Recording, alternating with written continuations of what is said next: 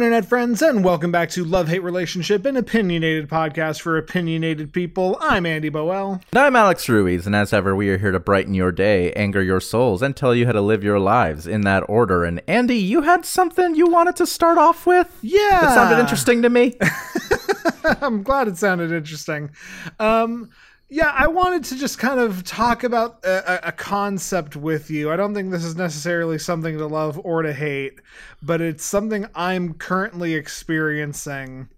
Um, and this phenomenon of like having a falling down a rabbit hole of a, a particular hobby, you know, be it be it something um, that you've always thought was interesting or a hobby that you had for years and years and years and then fell out of for an equally long amount of time. And now all of a sudden you're interested in it again and just a wave of like focus nostalgia hits you in the face.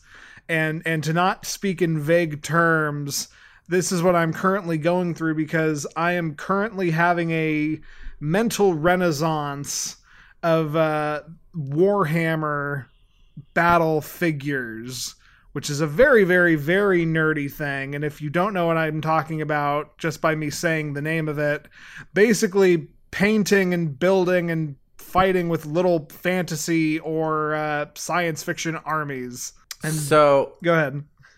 Uh, so I I do feel the need to emphasize this um cuz I remember Warhammer. I remember Warhammer from middle school. I had I had some friends who were into Warhammer to give this to for for perspective for those of you who have never heard of Warhammer. Uh, if you've heard of World of Warcraft, I understand the two are somewhat linked. But Warhammer, uh, like these little figurines, these are not like little plastic bubbles. Like, we're not talking about like, I don't know, fucking Beyblades or some or Pogs. I knew kids who would come to school with these Warhammer figurines and straight up be like, yes, this one is a $150. This one is $90. This one that I want is $200. And like, I could never wrap my head around why they were so freaking expensive. But like, I, I emphasize that point just to be like, Andy, this is a hobby that people dedicate time and money and resources and effort into and you're casually strolling back into it i'm it's more like i'm staring across the street from it being like oh I remember the times we had. And for context, my white privilege is showing. Uh, back in middle school, my dad somehow became aware of, of these things and was interested in the concept. And then, in very short or- order, uh, my dad, myself, and my brother all had our own different, like completely separate armies that we were painting and building. And none of us ever actually did the fighting part of it. It was so much just more about like collecting and the like the hobby part of this thing because just to really let people understand how this works is you it's models. It's model building. Only the models are these super intricate little knights and demons and elves and griffins and shit. And and that's just the fantasy one. Um, and you get these little things and they're unpainted and they're disassembled. And so you spend an hour cutting them all open and gluing them together. And then you spend like a day painting one if you want to make it really look really good. And so this was just a thing that my dad poured hundreds and hundreds and hundreds of dollars into and it would be like okay these are some easy christmas gifts for the boys because they're going to obviously like them. And just I'm I'm looking across the street and remembering the hours I spent at a table hunched over painting my little uh, my my dark elves and my my space marines and being like oh it would be fun to just buy a crap ton of these and I can get some paint and I can I can find a space in my apartment. Uh, that's a fucking lie. I can absolutely not find a space in my apartment to do this if I wanted to. I've seen your apartment. Yes. and so I'm sitting here being like, "Oh, I want to I want to cross the street and I want to skip the fence and I want to jump back into the community pool that is this hobby and I I'm holding myself back enough to just obsessively watch YouTube videos and TikToks and research it. There's a whole new game. Like I stopped this shit in like 2007, 8 and I've never looked back. And in the meantime, like there is a whole new game with whole new armies, and I'm sitting here watching video reviews of all of the armies being like, well, the tree people look really cool, and I bet I'd really like to paint them. But everyone says they really suck in combat. But am I ever gonna do combat? Am I am I ever gonna play a game of this? I don't know. All of this to say, like, sometimes it's comic books Sometimes it's fantasy hockey, which, uh, by the way, um, I, I, said it on Twitter, but congrats to the Tampa Bay Lightning winning their second straight Stanley Cup. Um, I don't think it's fair to say I jinxed them anymore. uh. Sometimes it's hockey, sometimes it's comic books, sometimes it's obsessively researching a particular filmmaker, and sometimes it's these it, it's basically the nerdiest possible version of arts and crafts that I'm just sitting here like being honest with myself, I could fall into an obsession if I had the time and money, and I suppose it's a good thing I have neither. So I do have thoughts about this, and, and you know what, and and I'll be upfront. I have fallen down my own versions of these rabbit holes. Because uh, and this is not a surprise to anyone who has um, been following the podcast for a while. For me that like the biggest version of that tends to be musical instruments sure. and specifically guitars and basses. So um any one of you who play guitar will already understand this those I, i'm speaking right now to the people who don't play guitar um especially when it comes to electric guitar, not all guitars sound the same. So, depending on what kind of electronics are in there, what kinds of pickups are in there, um, the build of the guitar, there are um, certain qualities that come out of certain instruments versus others. And there are arguments around guitar players constantly as to okay, if you want to cover the like full gamut of what say any different kind of musicians like you are not just covering one style of music but you want to be able to cover a whole bunch of them what of this equipment do you need and you can spend hours in that rabbit hole with people arguing about how much actual equipment do you need if you want to cover that whole gamut. What about for things you don't care to cover? Like I I like metal, don't get me wrong, but I hate seven-string guitars that a lot of metal bands play. So I kind of sit here and go, "All right, how can I get the sound of the bands that I actually like?" Without needing to learn how to play a seven string guitar, which is an objectively awful instrument that no one should ever play and you should feel bad about. um, like it's but but like do I get a guitar like how many guitars with single coils or humbuckers do I need? Do they need PAF styles? Do I need a Gretsch with Filtertron pickups? Do I need something with P90s? And it's just like at the end of the day like I have fallen down the rabbit hole where I have sat there with like the notes app up on my computer going like, okay, so if I get this kind of guitar with P90s, I can cover these kinds of sounds here. But if I get this kind of guitar that is a semi hollow, then I can cover my kind of jazz bluesy stuff. But I should also get another one with the same kind of pickups that's a solid body because that can double for both like that bluesy, grungy stuff, but also metal and classic rock type of stuff. And and at the end of the day, everybody, if you know how to set the EQ settings, like if you buy an like $50 EQ pedal, you can do all of this with any guitar. Like I have seen people do this on YouTube. You can do all you with one guitar, one amplifier and one EQ pedal and then like a handful of effects, most of which you can download for free on the internet, you can do all of this. You don't need any of this equipment. But you can fall down that wonderful rabbit hole. And and and don't get me started when I got into the idea of building guitars. I built one kit guitar, and now I'm sitting here just like, okay, but now I can build this kind of guitar and I can build this kind of guitar. Oh, and what if I go to a pawn shop, buy a cheap version of this guitar, and then like gut it so that the bo- I can refashion the bones of it and put new electronics in and repolish the frets and maybe change the neck and convert it to a baritone and do that, do this and do that. And at the end of the day, I probably don't need to buy another guitar and I can do 95% of everything I want to do with the guitars that I have.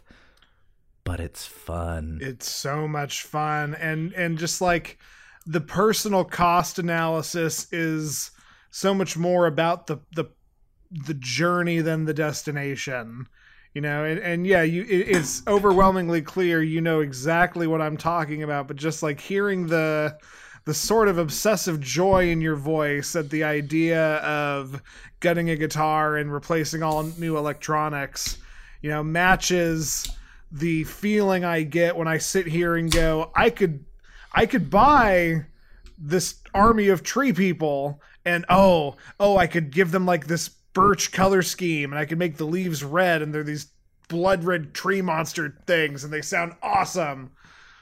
And I suppose at the end of the day, it's not a bad thing to be to to, to experience this as long as one makes sure that they don't actually fall down the rabbit hole or if they do fall down the rabbit hole there's someone who can check on them and and make sure they're drinking water and not staying up till one it's, in the morning every night researching builds. You know it's i think it's important to have hobbies. I actually do. Um i tend to tell people like think about uh, this is what i like to say think about the dads in your life not just like your dad, my dad, but like all of your friends' dads, all the dads you know. How many of them have an appreciable hobby? The reason I say this is because you know why it's so hard to shop for your dad for Father's Day? Because he doesn't have a fucking hobby. yeah. because at best, maybe he parks himself in front of the TV when he's not at work or like fixing shit around the house. And that's the thing. That's why we all go like, "Oh, I guess I'll get like a Lowe's gift card because dad likes tools, right?" It's not that dad likes tools. It's that dad doesn't like anything except for World War II books and feeling accomplished at something. So, yeah. It's it's it's important for people to have hobbies because if nothing else so that people know what the hell to buy someone come like the holidays and also like I don't rail at TV very often on this show. I feel like TV was kind of an additional parent for me in a lot of ways. Um, no offense, mom, but I had a TV in my room. I watched a lot of TV. You know this. Um, but like, just something to fill the time. And it doesn't need to be something you spend a lot of money on. Hell, like, you and I both know like painters and sketch artists. Yeah. Who some of whom spend a lot of money on supplies, and some of whom are just like, you know what, if I get this kind of paper and this kind of um what's the stuff? Pens, um, ink pens. I wasn't gonna say ink pens. I was gonna say um the like uh not ash, but um, charcoal. Charcoal. This kind of charcoal, I'm good, and like they're fine with that, and they can spend hours just working on their art with fairly cheap materials and they are good with that. I know guitar players who have a couple of guitars. They have this one for this sound, this one for this sound, a backup for the two of those, and that's it. And they are happy with that, and they put all their time into actually practicing and playing the goddamn things. Um, and and and yeah, there there there you go on that front. But at the end of the day, it's just important to have a hobby. If it doesn't break your particular bank, fucking go for it. And if, you know what? If you have a lot of money and you want to spend that lot of money on a huge collection of Warhammer stuff or a bunch of really expensive guitars, go for it. Otherwise, I don't know, like enjoy the chase. Like it also sounds like you're having fun watching your YouTube videos and like pining. Like that's a form of fun as well. Yeah, yeah, absolutely. So, you know what, Andy? Pursue your hobby, just don't spend the rent on it. How's that? That absolutely works. Thank you for talking that through with me. And thank you, dear listeners, for spending a little bit of an extended time uh, on that journey with us. But I. I think that's one of my my favorite douchebag buffers we've ever done, so I'll take it. Welcome to Love Hate Relationship proper, and on this show, when we're not just talking about uh, things we could obsess over, we talk about things we love, which are sometimes things we obsess over, things we hate, which let's be fair, are more often things we obsess over in a negative way, and your internet question, your relationship questions, which we uh, we don't necessarily obsess over, but we do make sure to give you our best unqualified advice. I've lost sleep over a few, so eh, fair. so, uh, with that, I have the love for this episode. Shall I get started, Andy? Yeah, let's go for it, man. All right. So, um, for any of you who are very confused at the title, um, I'm, I'm going to clear that up very shortly. But um, my topic for this episode is uh, a man by the name of Hanif Abdurraqib. And if you have never heard of Hanif Abdurraqib, not a problem. I will explain who he is. But I'm going to start off by saying that he is a poet.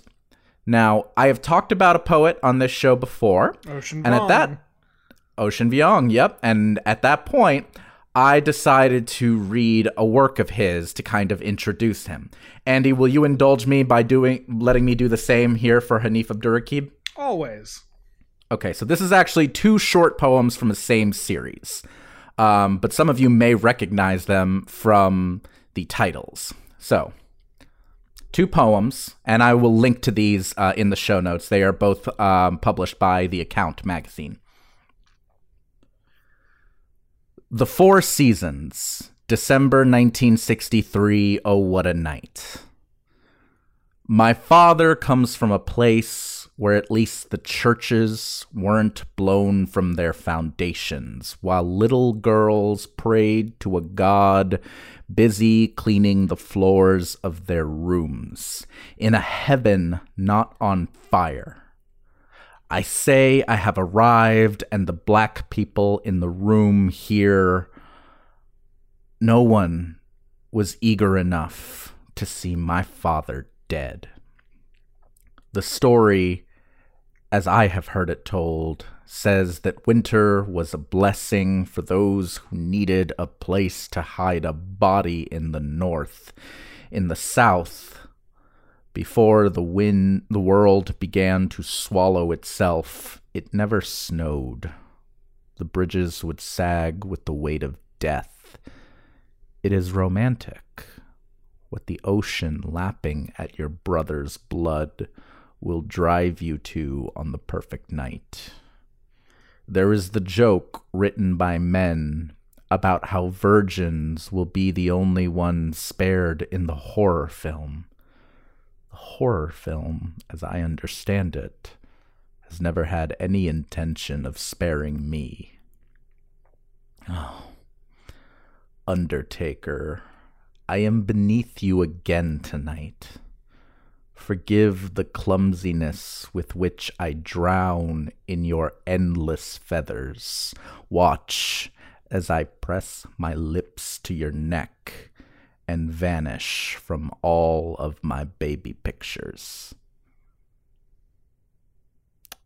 Second piece is called Carly Rae Jepsen Emotion. There is more than one way to cover a temple in platinum. Maybe we both long for an era when there were less things to record death. In the interview, they asked if you believe in love at first sight. You said, I think I have to.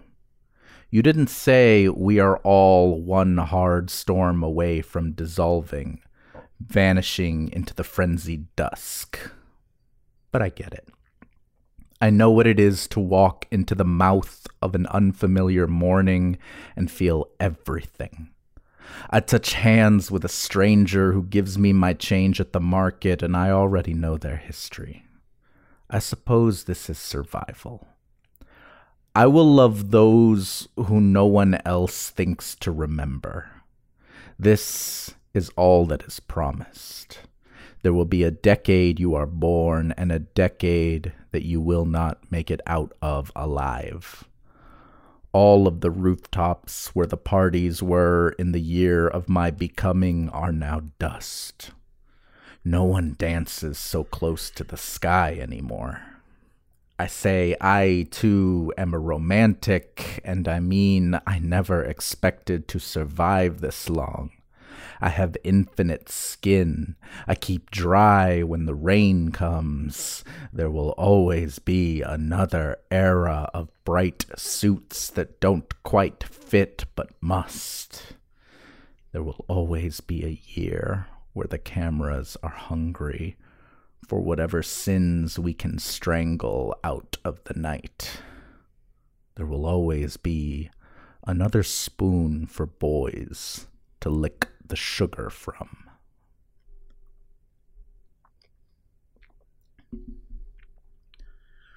Fuck. So, Andy, what are your thoughts hearing those two poems that are both named after, or both um, both titled with songs, fairly well known songs, at least well known to me. I was about to say, I don't know if it's my own um, my own ignorance, but I was trying to feel for the Carly Rae Jepsen um, references. That's fair. I love Carly Rae Jepsen. I also love the Four Seasons. I think "Oh What a Night" is a great song. Sure, um, sure. Yeah. Um, I find him to be incredibly evocative and able to help me visualize concepts that are not real, tangible things. Uh, you know, the first one, especially the sequence of being Death's lover, is what I equated it to, and just talking mm-hmm. that through.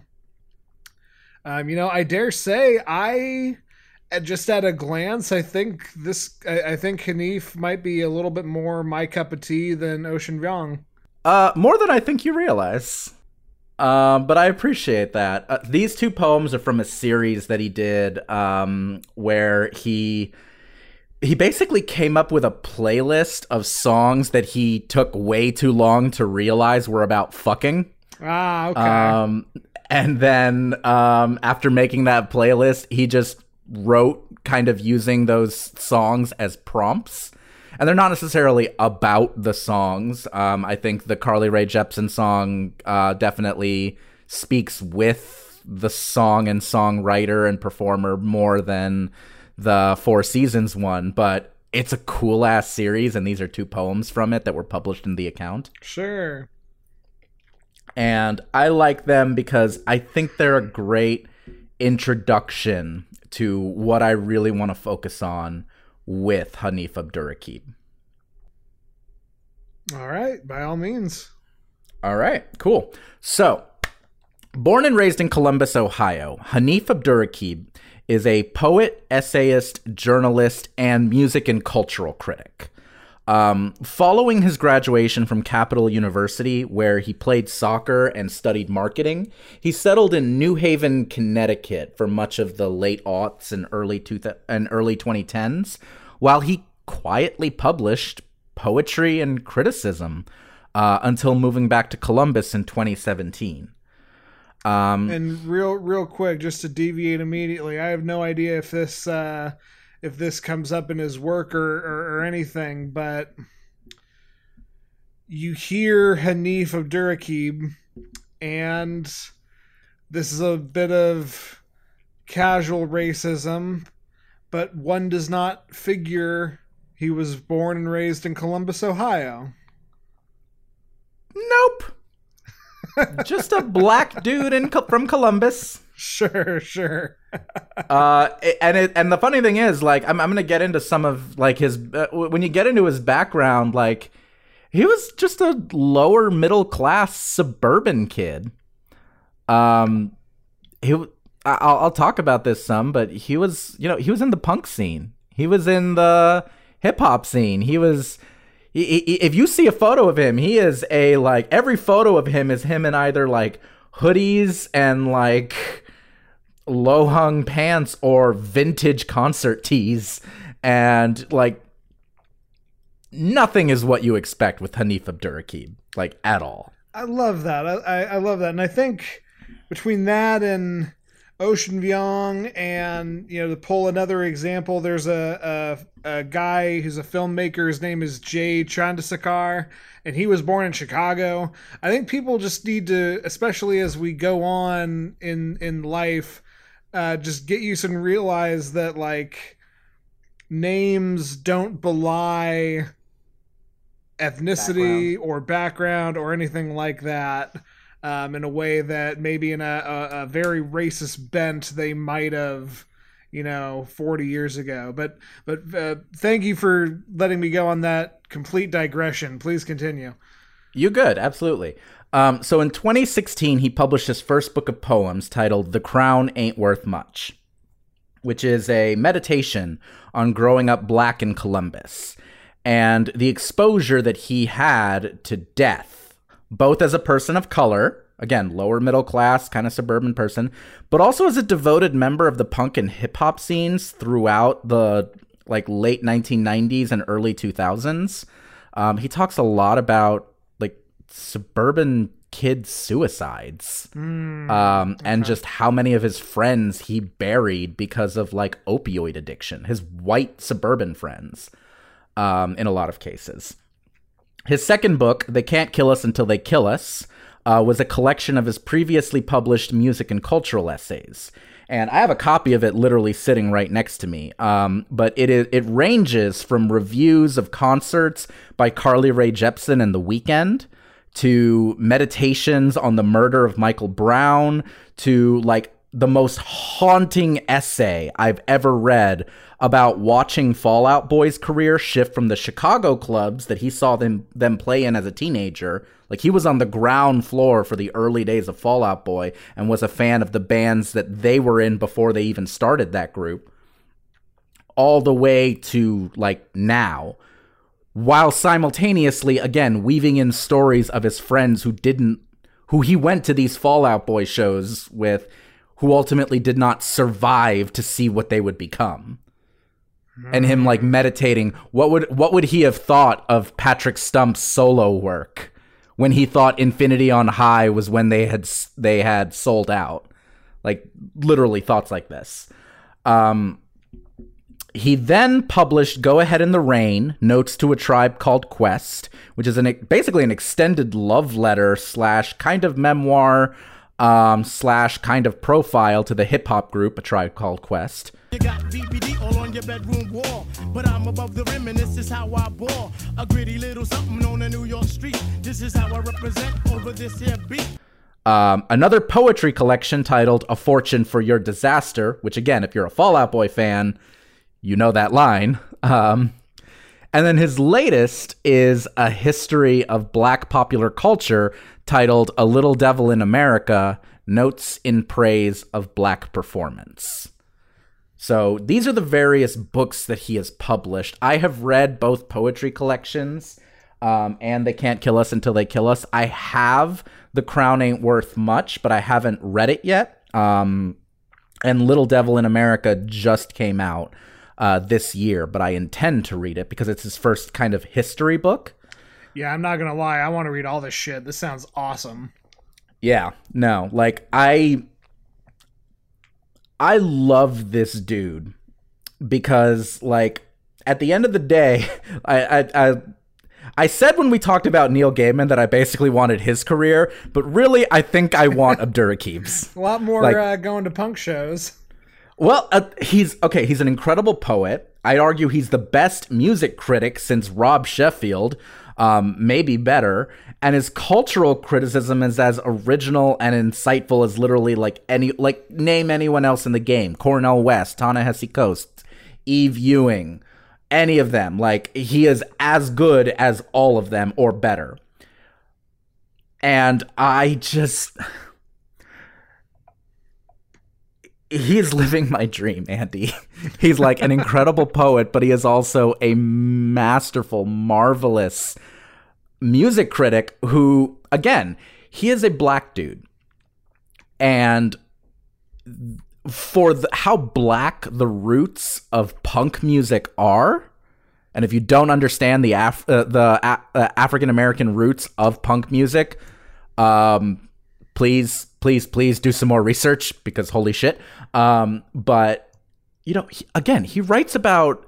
He, he, he has a whole interview th- that he did um, that you can actually get a link to on his website. I'll link to his website. Uh, but it's literally an interview of him talking about the My Chemical Romance reunion that's probably never going to happen. Like he fucking or or no, sorry, that was um he mentions that it was a um NPR interview about um the 10th anniversary of the Black Parade. Ah, okay.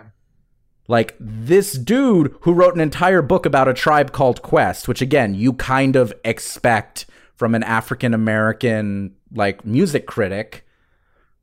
He also did an entire NPR interview about fucking My Chemical Romance. He will spin circles around you on when it comes to any really anything. Like the dude has more Celine Dion t-shirts than I've ever seen in my life. He will talk about Carly Rae. He, he has a whole essay in um, "They Can't Kill Us Until They Kill Us" about fucking Stevie Nicks and rumors and the very idea of writing music around heartbreak and art around heartbreak, mm. and like every essay I read of his is like, I wish I thought of this. Sure. Like I I love his work so incredibly much and it's so varied and it's so brilliant and he can talk about metal and punk and rap and pop music and synth and industrial and all of these different types of music. But then he's also just like a dope poet who'll absolutely take a random Fall Out Boy lyric and title his fucking book that. I'm not gonna lie, this guy, I I'm very happy you brought him up because I even in talking with you, even in ten years of friendship, I don't think I've ever uh, heard you talk about this guy, and he he just sounds like absolutely my shit.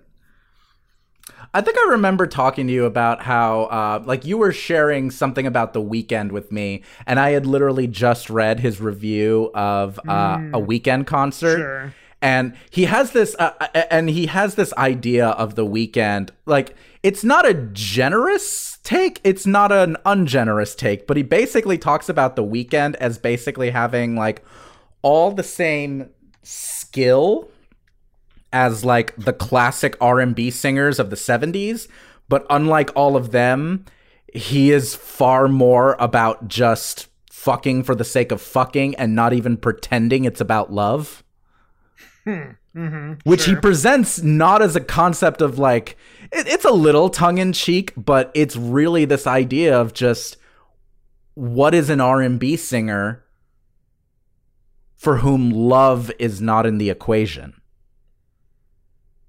Which just as a thought experiment is fascinating. And yeah. here he's literally re- taking the like clearly some mag like he's for he he knew he was going to be selling a like review of a concert when the Weeknd came to Columbus. And he's like okay I can review the Weeknd at a concert but how do I make this like the dopest shit you've ever heard of? Oh let's talk about the idea of an R&B singer for whom love means nothing. Okay. All right. Wow I don't even know where you begin to come up with a concept like that. You're a you're a fan from the old days, and you're a, a dedicated student of like, you know, you, you mentioned you know the uh, the idiosyncrasy of the idea of, of examining an R&B an R&B singer talking about sex without love like just even the concept i'm sitting here going like uh huh yeah i guess that really is kind of a core tenet of a lot of r&b isn't it?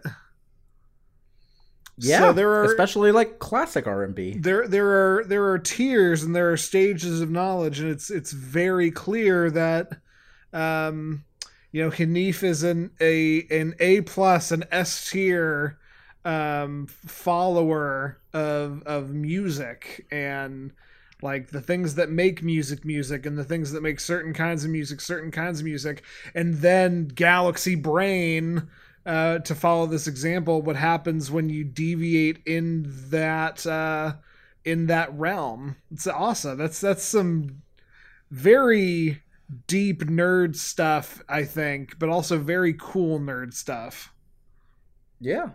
And you know i I will absolutely speak Hanif Abdurraqib's name in the same spaces as much more well-known cultural critics.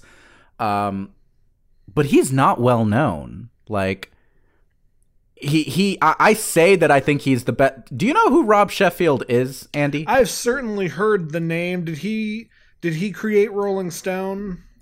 Uh, he did not create Rolling Stone, but he um, is one of the like premier like editors and writers for Rolling Stone. Okay. He's, I think he might have more Rolling Stone cover stories than anybody else.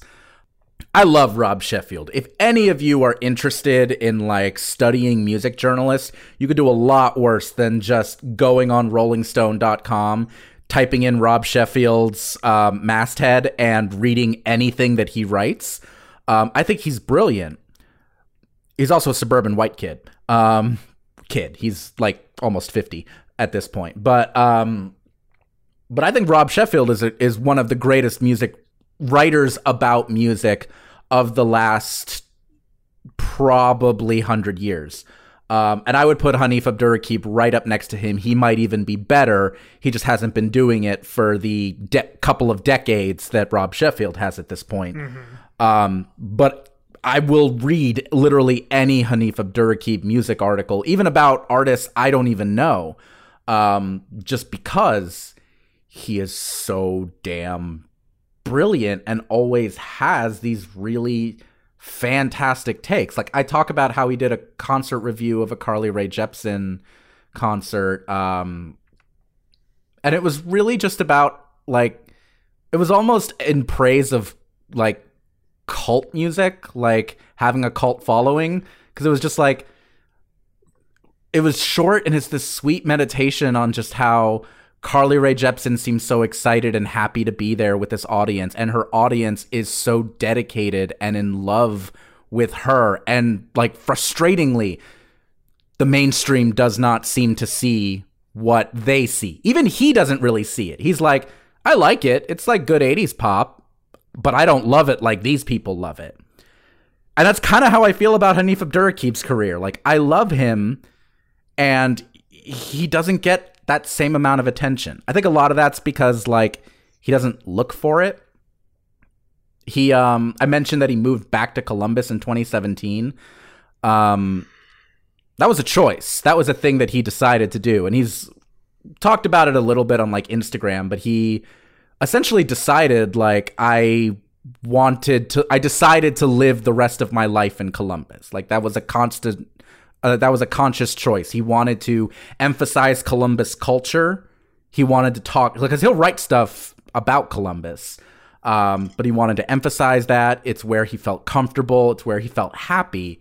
So he's just like, I have chosen to live the rest of my life in Columbus. If he lived in New York, hmm. like Ta-Nehisi Coates, I'm sure he'd have other opportunities. If he lived in L.A. or Berkeley or Chicago, even, which is not that far from Columbus, I'm sure it would be another story.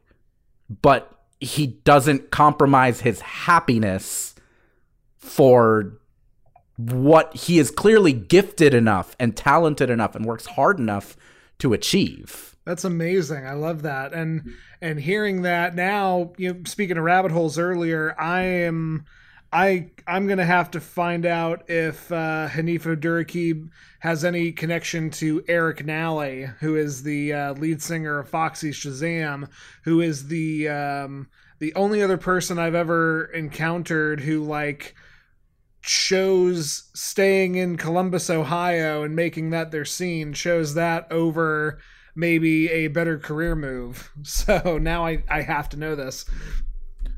I mean, I, I wonder if maybe there's something to Columbus. Who's to say? Um, it's better than certainly... Cleveland.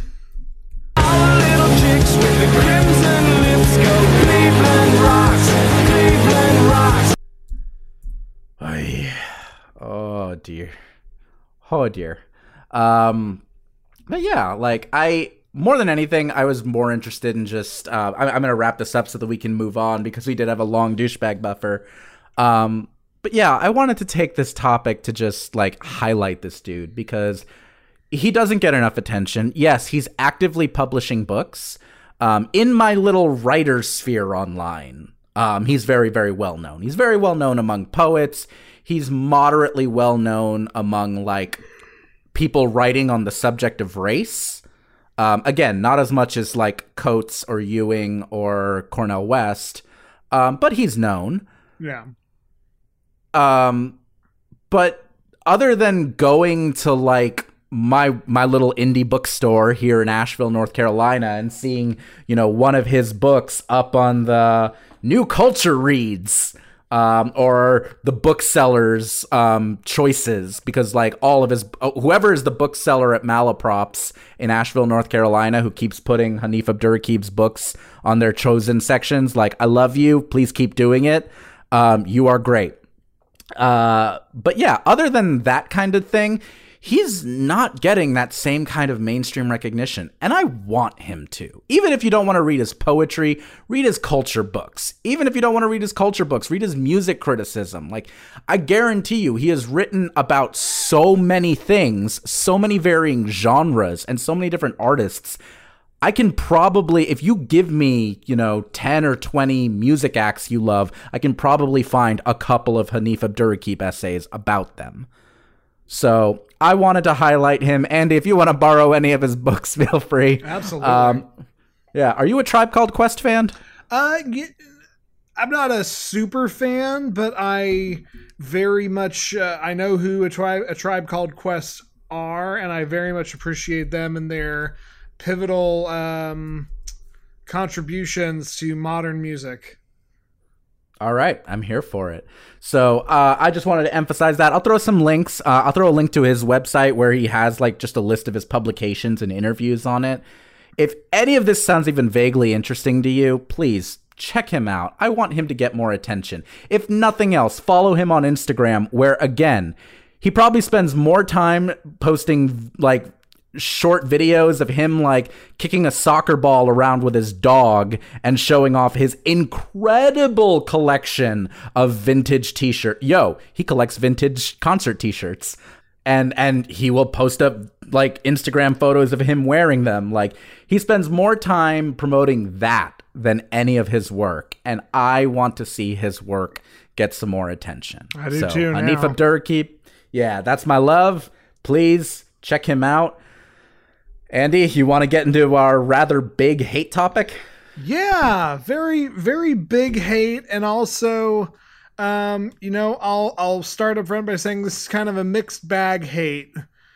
Uh, we're going to be talking about the Olympics and uh, I I chose this for one to be topical for once because uh, I believe at time of recording the Olympics will have just freshly been kicked off and, and will be in the middle of the 2020 slash 2021 Tokyo Olympics. Um, so for mm. once, we're going to be topical.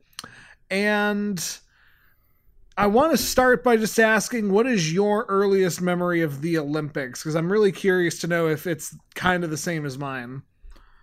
Um, you know, the Olympics were. My parents watched the Olympics. Like, not not like obsessively, but when the Olympics were happening, they were like, "Oh, the Olympics are on. Let's, you know, turn on the channel and see whatever's happening right now." Um I think my sister was into gymnastics um to a certain degree. I know she did gymnastics as a, as a very young child. Um, so I remember watching like gymnastics with her. I remember during the Winter Olympics watching figure skating. Um, I think occasionally some other sports here and there. I I'm not gonna lie, my parents are Colombian, and something that the Olympics tends to bring out amongst immigrant families is, oh yeah, no, I gotta watch my my home country and my um, adopted country and see how they do. Ah, We'll talk on that. Yeah, so like I remember my parents watching like track and field events and being like, "Yeah, I hope the US does well," or watching some other event and being like, "Oh, Colombia's got somebody in this. Um, we're watching it." Like it's it was never a huge thing, but I remember that. I also really remember there was one year with the Olympics. I think it was maybe 90. It was either 96 or 2000. I don't remember which, but um, Cartoon Network did this like special on the Olympics where it was this like one-off cartoon with this little like Olymp this little character doing various Olympic uh, events to earn Olympic rings. He had to do five events and earn the different Olympic rings, and it was all about sportsmanship and the true spirit of the Olympics. Okay, was and it, it was, was it uh, was it like a little platypus? I don't remember he was a plat. I do remember him being kind of bluish. Um, I don't remember it well enough. I really, really don't. But it was some like weird Olympic special, and I've never been able to find it since. Tried to Google around for it, and I've never located it. I don't remember what it was called, but I like it stands out in my head as just a spirit of the Olympics. Five Olympic rings. That's weird. Okay, I'll watch this. Fair enough. Okay, and thank you for that answer. I, I was curious. I have a distinct memory of the Sydney Summer Olympics, which were in 2000. And the reason I do is there was this, there were these little cartoon mascot characters, and like one of them was a platypus, and the other one was like a blue footed gecko or something. And there were these three little Australian animals who were the the the kid mascots marketed to every elementary schooler in Colorado, if not elsewhere. Um, and so I was just uh, very curious if if that had reached its way into your head as well. But okay, so getting into it, um, I feel like the Olympics are one of the biggest like like it's like a touchstone concept to the point where I truly wonder if anyone listening could even be unfamiliar with them. Um, but you know, just in case we're talking about an international month-long sporting competition, uh, you know, that was inspired by the ancient Grecian games, which took place in you know a, a town called or or it was for Olympus or something. That's why they're called the Olympics.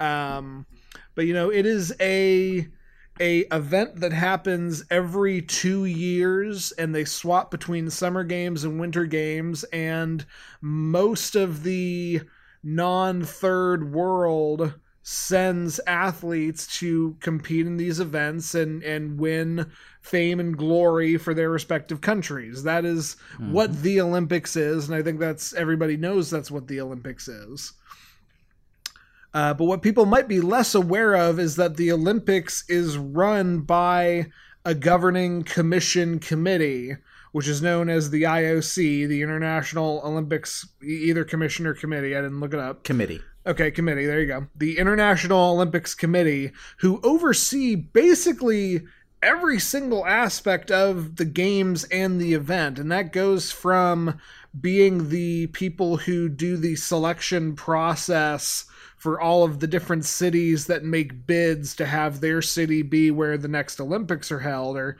technically the Olympics three Olympics is from now are held, um, mm-hmm. to fine tuning rules and eligibility for both events and athletes alike. And so, you know, I, I just want to get this out. I won't lie there are things I really like about the Olympics. You know, it, kind of in the same way as your parents. In in my household, it was like, oh, the Olympics are on this month. Let's watch this. My mom was real big into gymnastics, and both my parents uh, enjoyed figure skating. Uh, you know, being a big hockey family, hockey is is super important for the Olympics. One of the greatest sporting moments in history, arguably, was when the uh, the Miracle on Ice and the uh, 1986 U.S. team beat the Soviet Union for gold. Um, you know, the the Olympics are cool, and I, I like being able to just turn on NBC or whatever it is and see all these sports that otherwise would be relegated to ESPN 3 taking a national spotlight and just like sit there and be like, you know what? I'm going to watch the women's biking triathlon cuz why not? This is cool. Go go people. I have words to say about that, but continue. um I, I, you know, I just pulled one out of a hat, but just like you know, there there are events that everybody likes: snowboarding, archery, fencing, swimming, diving, ice skating, what have you. Uh, and and you know, I know you've spoken yourself about competitive weightlifting and the Olympics mm-hmm. being one of the uh, one one of the premier tournaments for that. Um, you know, beyond that, the opening ceremonies, especially in the past 15 years or so have have grown every year. It's it's a country trying to outdo uh, the country that came before it and and have these these grandiose 3 hour long performance events that you know blow any Super Bowl halftime show out of the water. And just are these amazing technological achievement uh, entertainment pieces full of things that go on to become memes like the time in Sochi when uh, a ring wouldn't open and and Putin uh, absolutely had the engineer uh, responsible killed the next day. You know, R- remember that fun meme?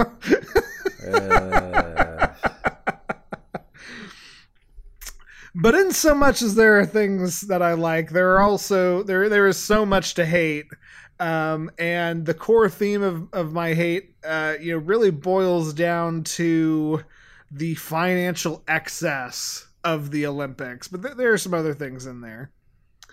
Um, sure. So you know, just to break it down, I, I don't think a lot of people realize this. I didn't quite, and I had a vague idea uh, about what I'm about to talk about, but prospective cities need to start a bidding process with the IOC 11 years in advance.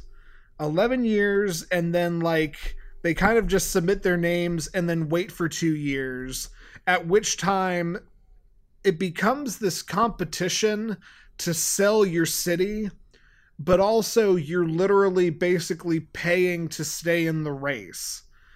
So, you know, a city puts in a bid nine years before it wants to host the Olympics. So, you know, in in 2011, Tokyo was bidding to uh, get the 2020 Summer Games, and that bid includes a hundred and fifty thousand dollar entrance fee. And the longer you stay in the prospect process, which still takes years and years and years and years, the more money you're basically um, obligated to spend. And if your city is not chosen, you don't get your money back. So, you know, I, I found this out doing research. Um, probably one of the most egregious egregious examples for for 2016. Chicago had made a failed bid for the 2016 Summer Games. And when it was all said and done, they were like, you know, they were one of the finalists or, or whatever before losing out to Rio de Janeiro they had poured in a hundred million dollars into their proposal. They had Barack Obama like as a spokesperson petitioning and, and raising money for Chicago to get uh to get games. And that alone, I want to sit here and think about that. That alone is such a jaw dropping holy shit financial waste to me. Hundreds and hundreds and thousands of dollars, millions of dollars from every city that wants to do this on the globe. And where does the money go? and I don't have an answer. I didn't look at that that far into it. Yeah, I, can, I can, I can, I can give you a few ideas about where it goes. well, yeah, sure. I've got some ideas, certainly. hmm. Straight into some old, rich, white European, most likely, people's uh, pockets. You ever, um, I I, I don't want to interrupt you, but um, have you ever read a book called Brazil's Dance with the Devil? Is it about the Rio Olympics? It's about um the Rio Olympics and the Rio World Cup. Okay. Um, so in 2016, um, a writer named Dave Zirin, uh, I'll link to this in the show notes actually, but Dave Zirin, who's the sports reporter for The Nation, The Nation being the premier left leaning um, publication in the United States. Um, Dave Zirin is their sports writer. And he came out with a book called Brazil's Dance with the Devil, the World Cup, the Olympics, and the Fight for Democracy and it is all about how these sporting events, including the Olympics, basically destroyed Rio. Mm-hmm. Mm-hmm. Like how the construction of the Olympic villages and the World Cup stadiums displaced thousands upon thousands of very poor people out of their neighborhoods. Yeah. How they just uh, how the the complete fuckery that happened with like screwing over the building contractors to the point where there are dead people buried in the foundations of some of those buildings because they were just like, well, they're dead, they're in there, we can't get them out, and we can't hold up the actual construction. And as far as the money that went towards all of that, a lot of that money was taken from social programs in Rio paid over to the IOC for quote unquote operating costs, but don't ever look too deeply into the salaries of IOC administrators if you don't want to completely just. The IOC is on par with FIFA in terms of just sheer graft. Sure, and corruption and and tomfuckery. Absolutely. I uh, I didn't put this in the notes, so I know you probably don't have an answer to this, but uh, a fun fact Montreal hosted the 1976 games. Do you want to guess when uh, Montreal stopped being in debt for the 1976 World Games? I'm going to. Okay, I'm going to say 2014. You're close, and and you know what? I will say that is actually an overestimate, but 2006, 30 years 30 years, the city of Montreal owed money at the end of all this for a month of sporting event. Which one might argue this is the most prestigious sporting event in the world. There are plenty who would argue it's not. Um, but you know, at the end of the day, this is a a a cultural sporting event, and cities just bend over backwards paying for the privilege to do this and there aren't that many tangible benefits. And and any tangible benefits you you can say are probably going to be counteracted by other things. You know you get to my other point uh, hosting the Olympics usually means you're going to re- uh, renovate the entire city. That's part of the other reason why you know you have to start a decade in advance. Is it takes years and years and years to make sure that the roads are right and the fast transit systems work in the way you want. And they have done a study, and 100% of cities that have hosted the Olympics have gone over budget for their proposals on, on renovations, sometimes yeah. up to 300%. And that money's got to come from somewhere. and it's normally coming from either re like reconvening where your money to other programs and initiatives and operations are going, most often to the poor and marginalized who are the least able to do anything about it, or it's just borrowed for. Yeah. And you're just paying off that debt for however much time. Yeah, 30 years or so, you know. Um, and, and, somebody might say, well, well, the city gets something out of it. They get they get roads and they get fast transit and they get the entire city renovated and yes, but eh, after the games are the, over, more often than not, especially if it's not like like one of the 10 most premier cities on earth, like like Tokyo will probably be fine, but mm-hmm. Sochi, Rio, a lot of the Olympic facilities that cost millions of dollars to to build now just sit there. You know, the, the most infamous one is the Rio the Rio Olympic pool facilities, which people went to like like not even that long. Like I, I think it was like 18 months after the Olympics had ended, and just nobody had done anything because what are you going to do with a series of olympic swimming pools? So they were just sitting there being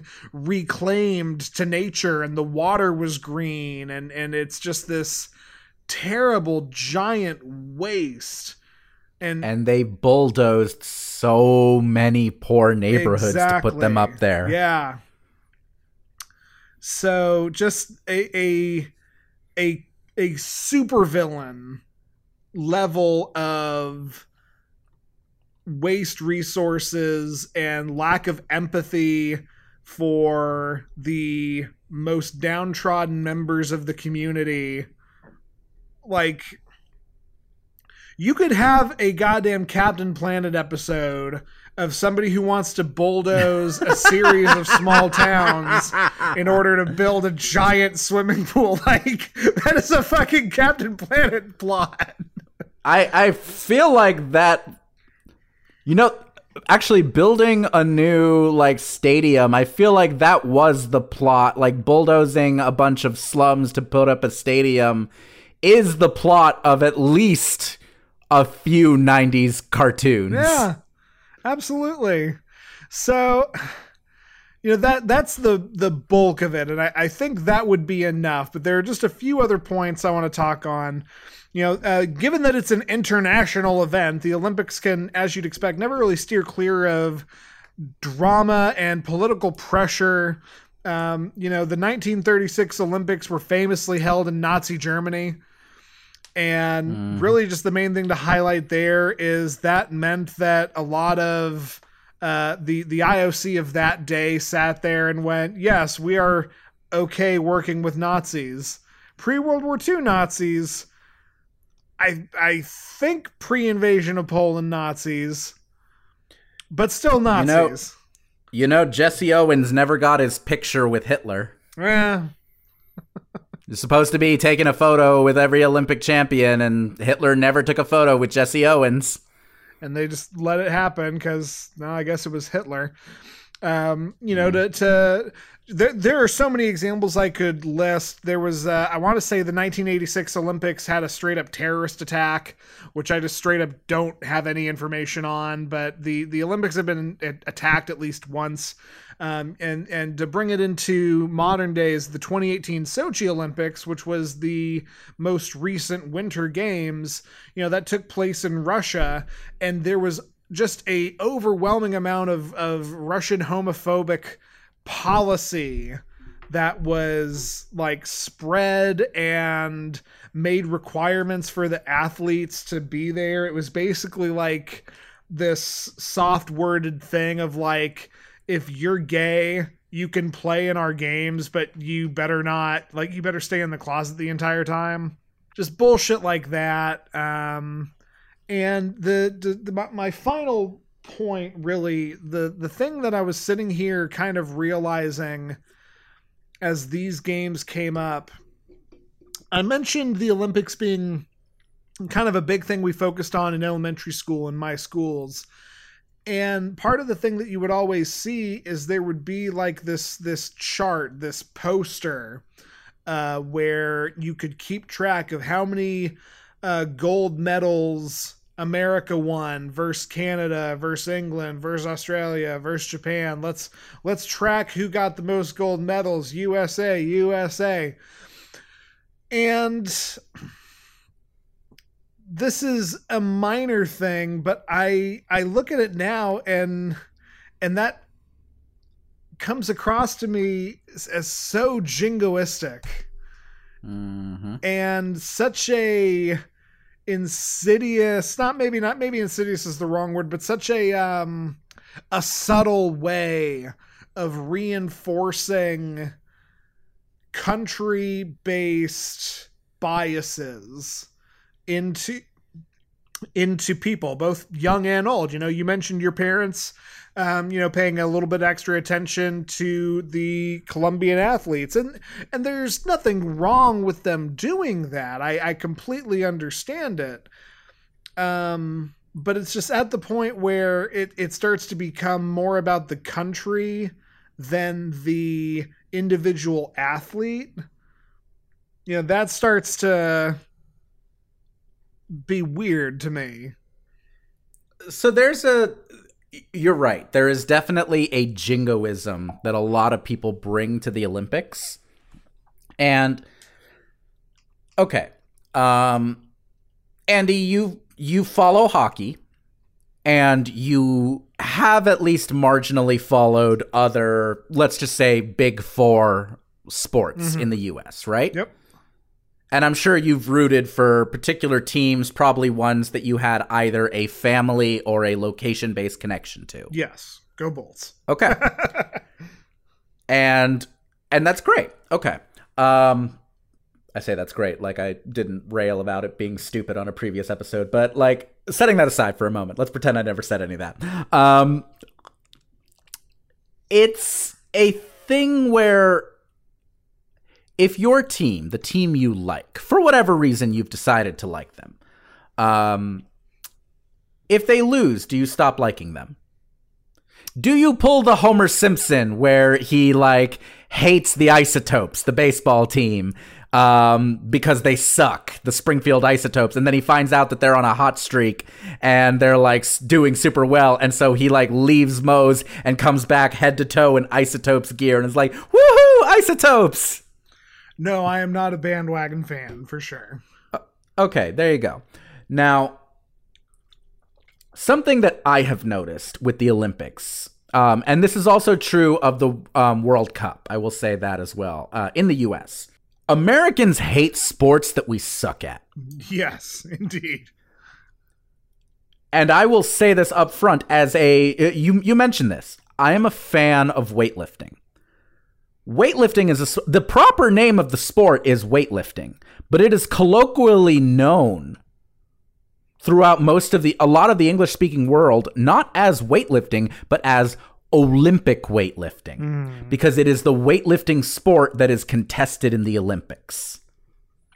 There are other weightlifting sports. There's powerlifting, there's strength lifting, there's arm lifting, there's there are there's one ton challenge, there's CrossFit. There are other sports that involve the lifting of weight. But only weightlifting is recognized as that. Weightlifting being the sport of um, testing out based on three attempts the snatch and the clean and jerk. Mm-hmm. And it's my favorite sport. It is the sport I practice. It is my. It is the sp- the only sport I follow with like real regularity.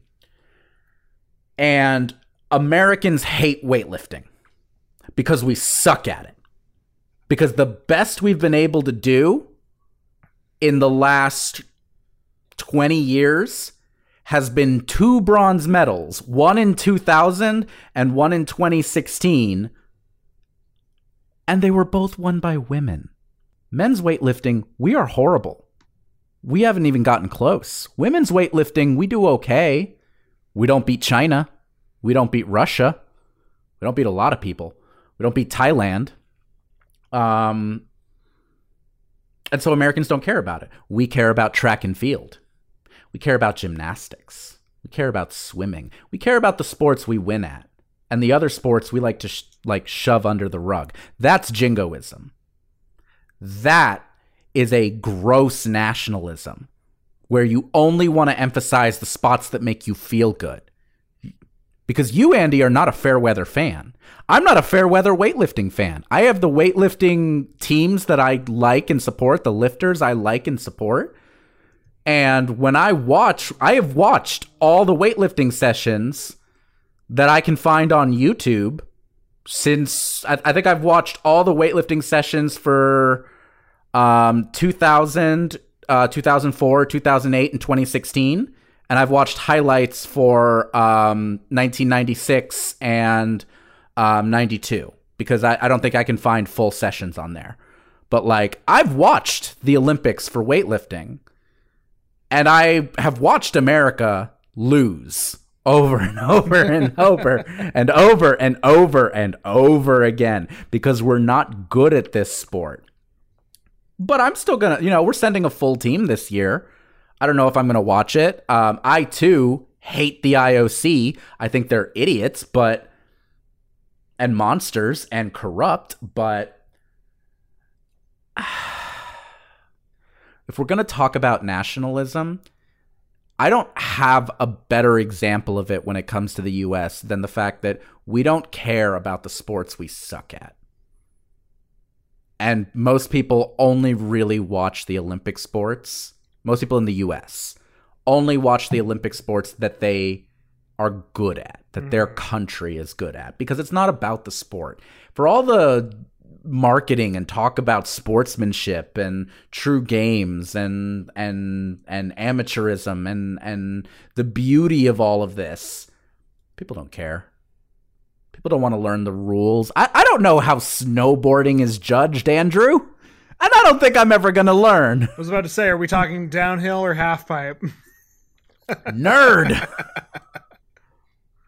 I don't know. I don't know how it works. I, I don't know the rules of it. And I don't think I'm gonna. I barely understand how gymnastics works, and I have sat through multiple gymnastics sessions of the Olympics because my sister liked it. The harm of the Olympics. I, I think the thing I want to say is none of you should feel bad about watching the Olympics if you truly care about the sport Sure. or if you truly like, or if you know what, it's fun sometimes. You know, maybe you see a sport you never heard of before. Uh, you know, maybe you've never seen shooting or dressage or judo. You know, like maybe maybe some of these things might be kind of interesting to see. Um, but approaching it with an idea of jingoism, like it's okay to have national pride. My parents watched Colombia win and lose. Colombia is great at weightlifting, actually. Um, but my parents have watched have watched Colombia win and lose. They've watched the U.S. win and lose. They don't get invested. But the Olympics was never their thing, so to speak. My dad watches soccer every week that it's on because he loves soccer. He watches baseball and basketball when it's in season because he likes those sports. and that's fine. Uh, yeah, there's there's nothing wrong with that, and and thank you for providing that other context. I I guess my final word is no matter where you land on the jingoism thing and the fair weatherness of it all, it is indisputable that the Olympics are a lumbering, wasteful, pound for pound, not worth what they actually cost to put on event that we just kind of go, yeah, but it's the world stage. And I'll sit down and, and enjoy it when it's it's kind of the same thing as uh, NCAA football, honestly. Um, no matter what you think of the actual product, the money that goes into it, and more importantly, who gets the money that go into it, um, is something that you should know and be upset about. So, thank The- you. Absolutely. The IOC is a cabal. Um, their notions of a lot of a lot of conceits, um, a lot of their rule making doesn't make any sense. You know, we, you can mention Sha'Carri Richardson being banned for testing positive for weed. Um, you know, there a lot of a lot of smoke got put up about Laurel Hubbard, um, the New Zealand weightlifter who is a trans woman, um, who's competing, and she has gotten so much smoke for that. And I'm going to be really honest with you. The IOC doesn't know what the fuck they're doing when it comes to testosterone levels for athletes, but there is Yeah. absolutely a drug problem regarding Olympic sports. And it's not just steroids, it's also speed and methamphetamine. But, you know, a lot of people aren't ready to have that conversation. It's. I'm going to watch weightlifting in the Olympics. if Stephanie wants to watch um, certain sports, uh, I know she definitely has voiced um, her own degree of impressedness with um, a lot of the gymnastics teams in the past, and I, I, don't know if she follows any of the sports, but I'll watch them with her if she wants. Sure. Um, but it is important to even if we are going to to one degree or another participate in these things to still constantly criticize them and where possible push for adjustments to be made if you live in a city that is pushing for the olympics you know los angeles is going to be the host city in i think 8 years if you live yes, in los angeles if you live in los angeles please go to your council meetings, go to the city meetings, and try and not make the city of Los Angeles destroy itself for its Olympics. It's going to be real cool to have the Olympics there. And Los Angeles does not need to destroy itself when it is already on fire and in danger of earthquakes and climate change is getting ready to flood it. Like, fire, earth, and water are already coming for this bitch. Does wind need to in order for anyone to take it seriously? like, how many of the elements are against you?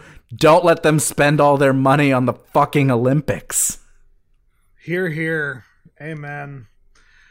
And with that, uh, you know, just to keep us from running too, too terribly long, dear boy, would you like to get into the question? Yes. Uh, you did the format, so I'll go ahead and do the reading um, on this one. This is coming from relationships.txt, link in the show notes. I'm a 30 year old female. My ex is a 30 year old male, and our son is in elementary school. We officially divorced two years ago. We generally have an amicable relationship and co parent well. Despite that, due to the divorce and COVID 19, our son's anxiety was put into overdrive. Yo, I get it. Um, he was having a ton of behavioral issues and meltdowns. Fortunately, we were able to get a referral for him to see a social worker slash counselor. It's been six months and he's made significant progress. He's like a different kid. He loves the counselor and she's been a great asset to have during this time. Up until recently, we plan to have him continue working with her to work other goals that he has. The issue I'm having is that my ex recently stated that he is seriously interested in the counselor. While I tend to handle most of the communication with her, he does see her from time to time. He would like to ask her out. My worries. If he asks her out, she will have to stop working with our son due to it being inappropriate or a conflict of interest. I have no idea if she is interested in him, since she often sees us separately, or her relationship status. She's been very professional, so I'm not overly concerned she would pursue a relationship with a client's parent.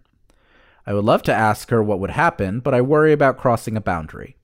I do not want to lose her as a service because A, it's tough to find a counselor, and B, it's as if my ex is trying to take away our son's special person. He's got such a great rapport with her, and I don't want that ruined for him because of my husband's selfishness. I've told my ex my feelings, but he's brushed them off. I explained that she likely wouldn't uh, date him anyway due to her agency's rules, but he doesn't care. I expressed that I and our son would be so upset if he had to stop seeing her, and my ex said he would look into other agencies. His current behavior is making our once really great co parenting relationship much more stressful for me because I worry he'll screw things up for kid. I feel like I have no idea what the hell is going on in his head for him to think that this is a wise idea. My questions how should I handle this with my ex? And should I communicate anything to the counselor? What would happen if my ex goes ahead with it? Oof. And we need a name for this one. Andy? We do indeed. Um any pop culture psychiatrists coming to mind? Hmm.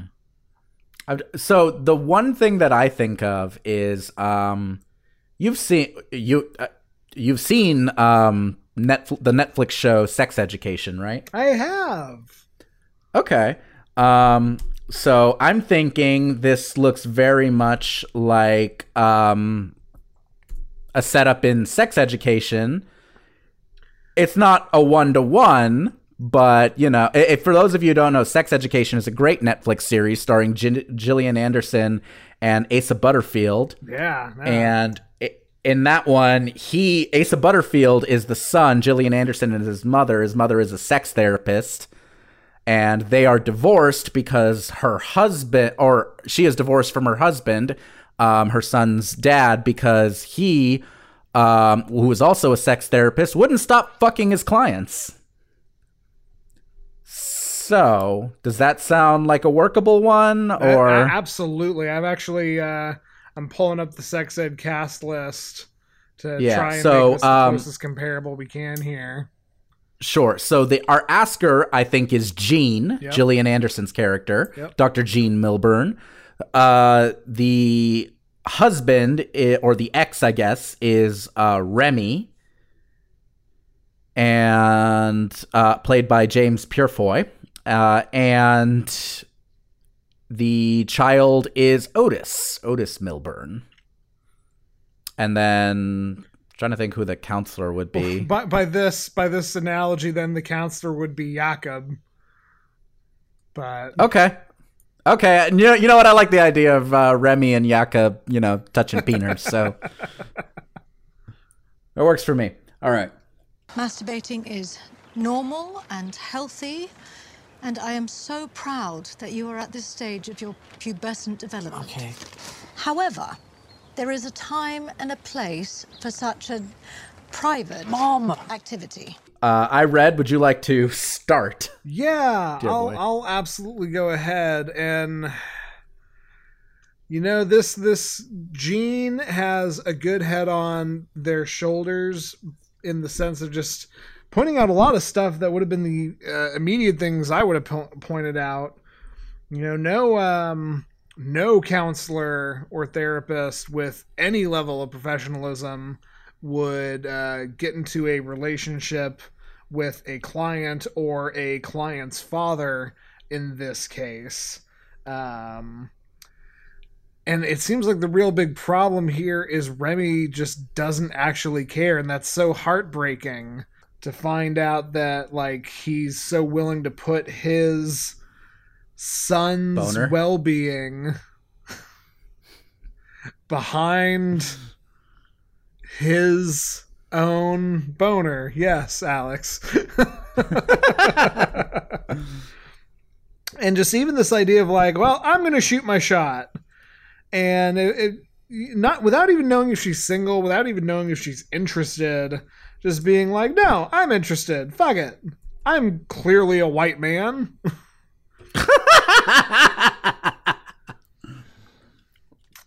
I'm glad you recognize your own. Yeah, absolutely. I apologize for them enough. Mm. I think maybe the best way to to handle this with the X, you've tried to appeal his humanity and it's been found lacking.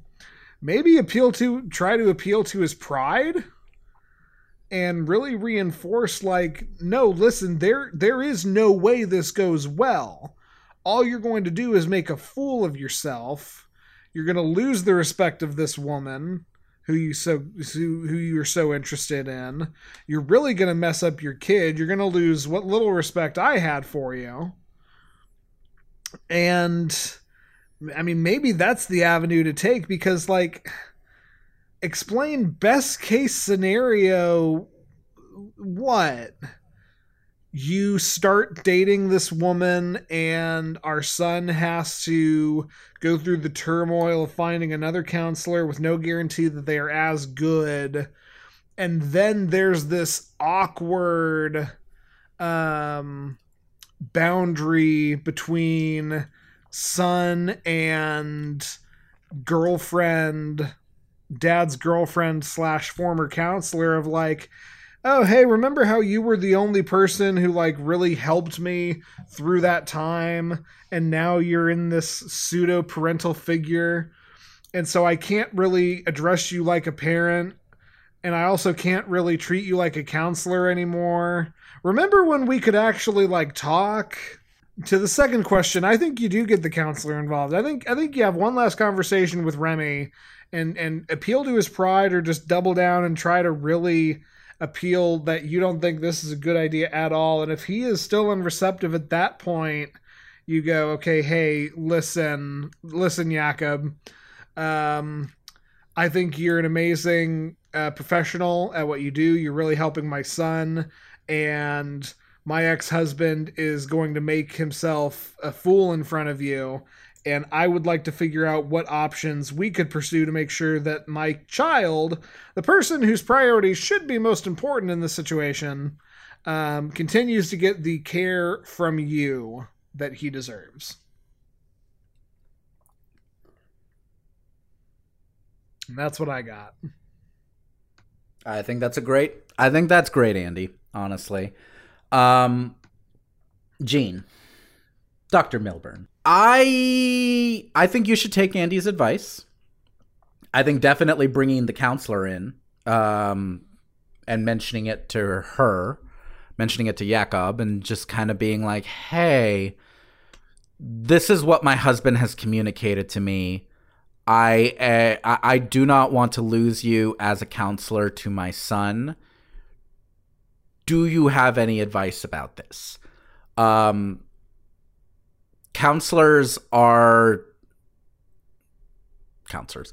Um, the counselors that I have known, um, not the ones I've seen, the ones who are friends of mine, um, have at least in an academic sense been given some instruction on what the problems are with something like dating a client's or date dating a client's parent um, or dating a family member of a client and agencies do have their own very strict rules about this.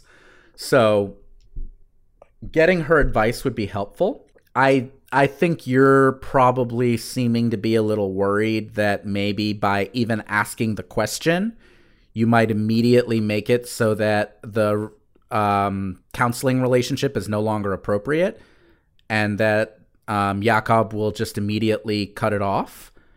If you are worried about that, um, there is actually nothing wrong with you without identification calling the agency itself and inquiring what would happen in this case. Um, agencies are very familiar with confidentiality.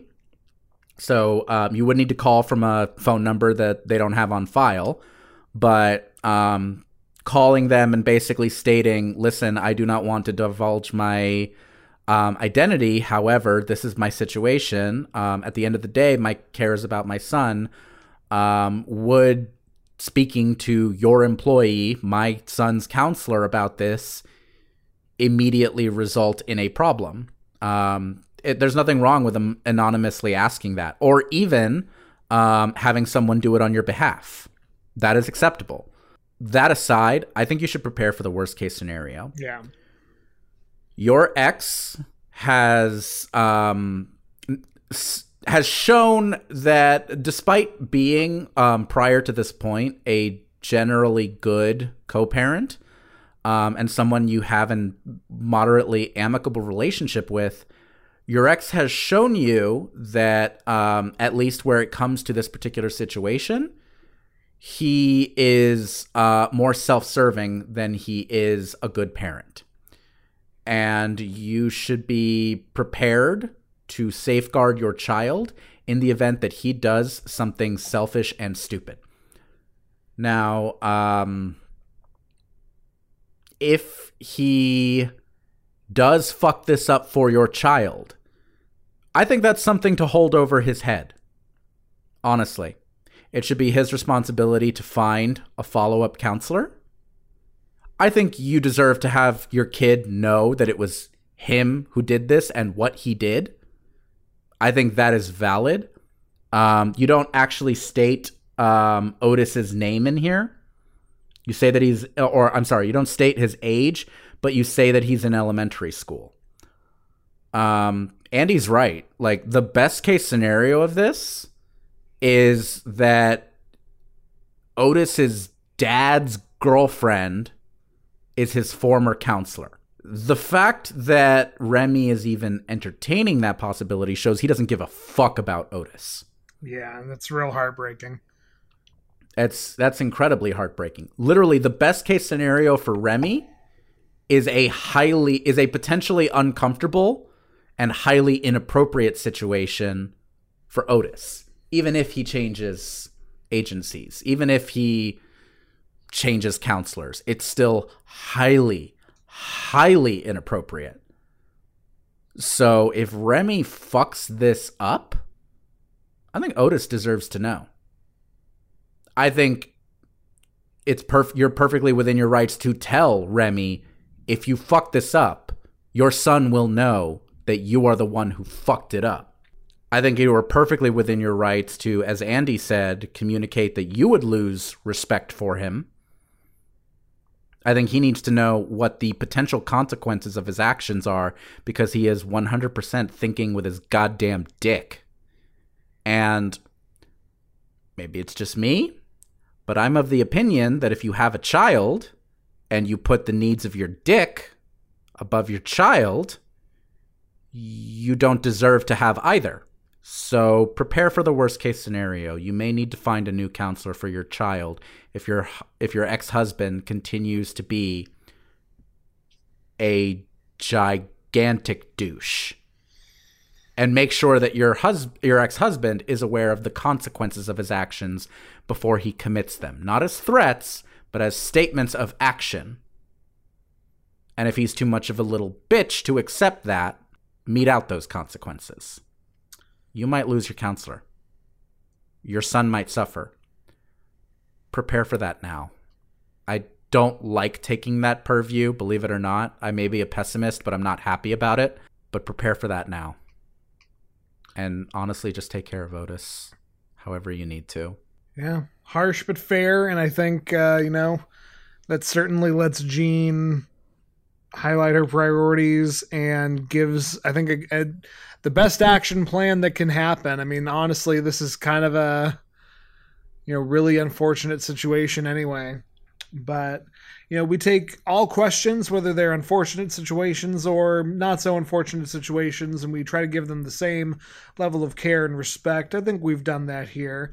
If you, dear listener, have a relationship question, or somebody you know has a relationship question, and you want to hear us talk it through and, you know, try to give uh, differing perspectives and our most well meaning advice, you can send those questions into love hate relationship podcast at gmail.com, where we promise we'll read them. That's right. You can subscribe to us on Apple Podcasts, Google Podcasts, Stitcher, Spotify, YouTube, or even TuneIn Radio. Hey, Mom. Um, counseling is great. I love it. Um, you can also rate and review us on all of those. And you can follow us on Twitter at LHRPod. That's LHRPOD.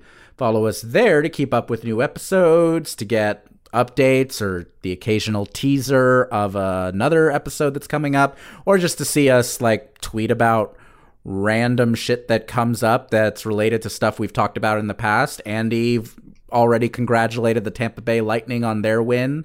Uh, as of the recording of this episode, who's to say what we might come up with in between? Absolutely. Uh, you can follow me, Andy Bowell, at JovoCop2113 on Twitter. Uh, and you can also follow my other podcast, Cult Fiction, where I watch cult movies with the incomparable Stephanie Johnson. Uh, one of those was uh, Super Troopers, which was written by Jay Chandrasekhar, who I, I name dropped earlier in the show. And so we always have a really good time with that. That's Cult Fiction, and you can find it the same place you can find uh, Love Hate Relationship. That's right. Uh, you can follow me on Twitter and Instagram and I guess TikTok at A underscore X underscore R U I Z. Thanks for listening, y'all. We appreciate it as ever. Please tell your enemies.